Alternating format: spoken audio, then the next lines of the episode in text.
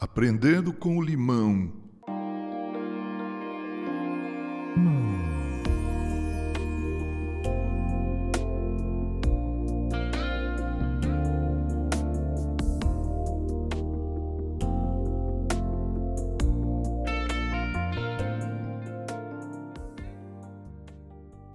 O limão é muito bom para muitas coisas.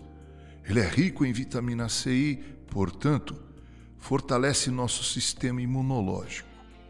Além disso, ele tem uma poderosa ação adstringente. Nunca despreze o limão. Há muitas lições que aprendemos com limão e que podem ser aplicadas à vida da gente. Eu destaco essa. Para você fazer uma limonada, temperar uma salada, você precisa espremer o limão. Se você não espremer, nada vai sair de dentro dele. Assim somos nós quando espremidos. Deixamos sair o nosso sumo, ou seja, aquilo que temos dentro de nós, aquilo que é a nossa natureza e nossa essência. Veja bem, uma laranja lima madura vai verter um sumo mais doce do que uma mexerica por conta da essência. Isso por causa de sua natureza.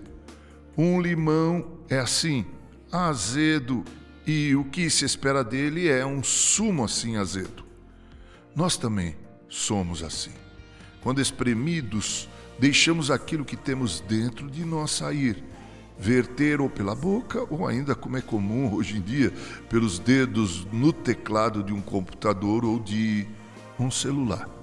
Algumas pessoas, quando são colocadas contra a parede, têm seus argumentos derrotados, apelam e deixam seu caldo azedo sair.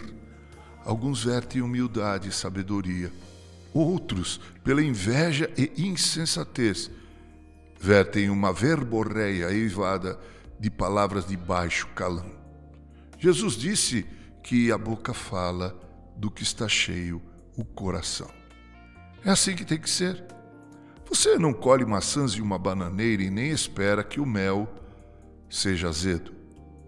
Tudo tem a ver com nossa natureza e essência. Precisamos pedir a Deus que mude a nossa essência, a nossa natureza, o nosso coração, para que sejamos doces como favo de mel e não azedos como limão. Sim, porque se você espreme o limão e também um favo de mel, o primeiro é azedo e o outro adoça. Tome e use o limão mas não seja azedo como ele. Com carinho, Reverendo Mauro Sergio Aiello.